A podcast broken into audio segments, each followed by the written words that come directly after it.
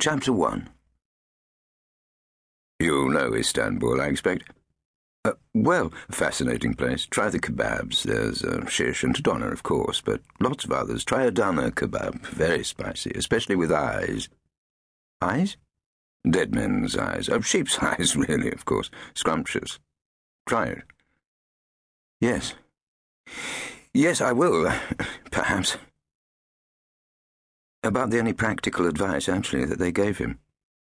Just over a week later, in those leisurely days of 1911, he was sitting on the terrace of the British Embassy, looking down on the dazzlingly blue waters of the Bosphorus, hearing the chink of ice in glasses, smelling the scent of roses and sweet peas, admiring the bougainvillea.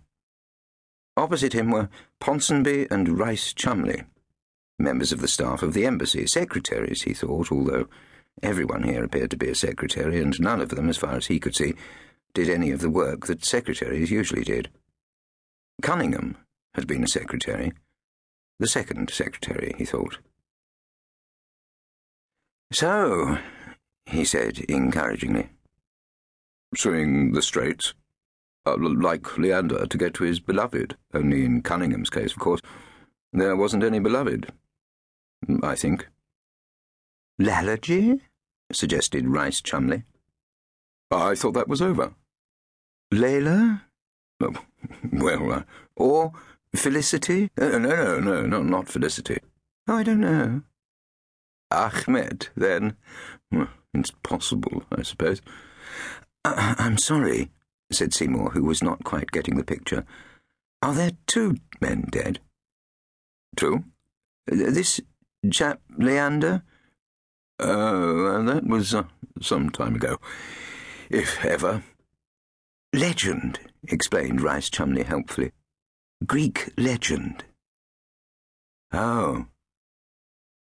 Down at the Mile End police station, they were not strong on Greek legend. A slightly awkward pause. Then.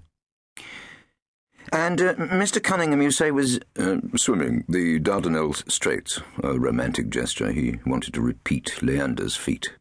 And Byron's, put in Rice Cholmondeley. Byron swam it too. How wide are the straits at that point? Uh, about a mile. Uh, are you sure it was? I mean, couldn't it have been cramp or something? Cunningham was an excellent swimmer, captain of swimming at Harrow. And that was, wait a minute, uh, a posh school. No, I see. Yes, something else then. Were there any boats around at the time? Oh, yes, lots. This is, after all, the Straits of the